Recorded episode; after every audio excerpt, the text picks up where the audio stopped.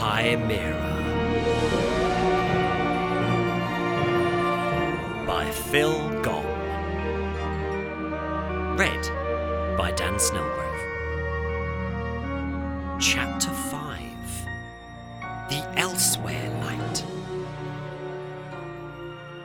Kip and Atticus hurried through the Lumen Arboretum. Twigs snapped and baubles shattered as things unseen crept alongside them. Was the fugue creeping too? Kip wondered, spreading inside him like ink into paper.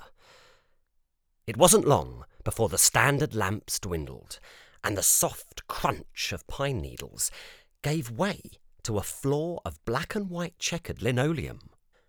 Pushing their way through the last few Christmas trees, they arrived in a flat, barren space, illuminated by strings of bare light bulbs.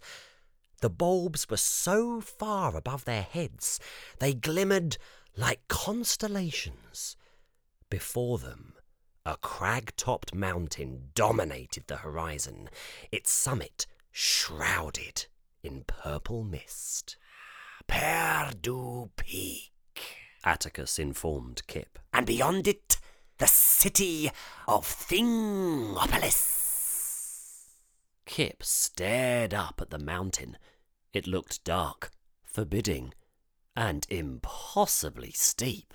We're climbing that.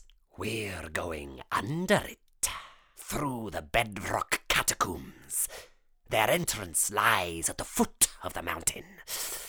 Climbing Perdu Peak will take too long, and the mountain is treacherous with marble slides.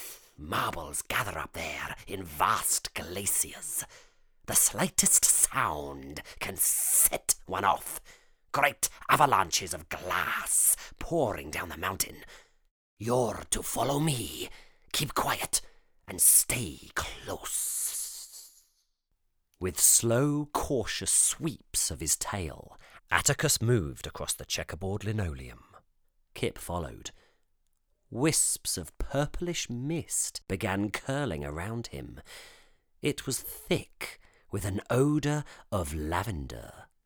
The mist settled on the ground, obscuring first the linoleum and then Kip's feet. It thickened still further and rose from the ground in mauve clouds. The Dowager Miasma, said Atticus. Don't let it confuse you. Keep going. Keep straight. A sudden movement on the ground made Kip cry out. Hushing him, Atticus said, Ah, keep walking. Don't stop. You mustn't stop. Oh, Kip felt it again. A sensation against his legs, like the rub of cats. Out of the fog bounced an orb of grey fluff as big as a beach ball. It nuzzled Kip's thigh. Another one appeared, followed by another. What are they? panicked Kip, as more of the spherical creatures sprang from the miasma. Periwigs. Harmless, but they'll distract you if you let them. Kip did his best to ignore the periwigs, but the jostle of their fat, furry bodies confused his stride. His foot connected with something hard, an unseen object, rattling loudly across the linoleum. Startled, the periwigs darted away into the mist. Kip stopped. Atticus, too. There was wreckage strewn across their path. A grandfather clock with its pendulums gone and its face smashed. A spoon backed chair, gobs of yellow foam poking from its wine red upholstery. A hat stand leaned against a pretty wooden dressing table. Its crown of pegs snapped. The dressing table's mirror was broken, and its handles torn from its drawers. The Dowager Miasma veiled the debris in wisps of dirty lilac silk. Atticus glanced about uneasily. This is the Berserker's handiwork. We should go. We can't just leave them here, said Kip. They belong to someone. Not any more. When the Berserker attacked, their elsewhere lights were snuffed out. Atticus smiled at Kip appreciatively. Ah, elsewhere light is the aura being cherished in parts. And only as long as an object shines with one can Saint Anthony return it to the elsewhere world. The bonds between these lost properties and their owners have been forcibly broken. They won't know when or why, but the humans who loved them have stopped noticing the gap on the wall and the empty space in the hallway. These objects are not lost any more. They're forgotten. But what will happen to them now? Where will they go? What will they do? Nothing. These poor things are detritums, dead objects. Kip marched over to the grandfather clock. He attempted to move it. Atticus touched him gently on the shoulder with his tail. It's no use, he said. I don't care. You don't just abandon things. Ah, Kip, Atticus began, but Kip didn't hear the rest. He ran, churning the miasma in his wake. Atticus implored him to come back, but Kip didn't listen. He stumbled over the remains of more of the Berserker's victims. He cringed. He panicked. Everything was broken. Everything was dark. He stopped, turning wildly about. Wreckage surrounded him. Kip felt very weak suddenly, very small. His head spun. He was afraid he was going to fall. Kip sat down on a broken chair. a gaggle of periwigs gathered around his feet. They mewled and sat on his shoes. From his pocket, Kip took the scrap of sky blue wallpaper, which he placed on the flat of his palm. It was creased and faded. It looked like nothing at all.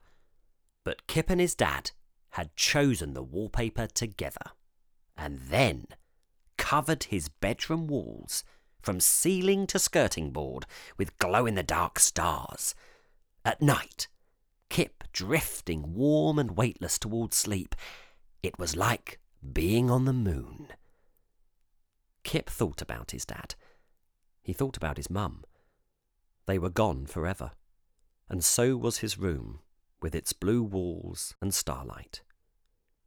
There was another squirreled square of paper in Kip's pocket, which he took out and unfolded gently. He held the paper close to his face so he might see the picture he'd drawn in coloured crayons when he'd been much younger of a house with four windows, a red front door, and a great scribble of smoke leaving its chimney. In front of the house were three figures. One of them small, wearing a pirate's hat and a big belt with a skull and crossbones buckle. The other two, a nice looking lady with lots of curls, and a man wearing a blue suit and a polka dot tie, were standing beside him. The three of them were holding hands, clown sized grins on their faces. Kip wondered how long it would take for the fugue to vanish his memories. He thought about the magician in the top hat with the nice face and pockets filled with silk. He imagined the fugue extinguishing the rainbow coloured spotlights above him one by one, the light around the magician shrinking inch by inch until there was nothing but the dark. The idea of that slow shrinking circle chilled Kip, but there was comfort in it too. He stared down at the babyish crayon drawing in his hand and at the silly patch of wallpaper.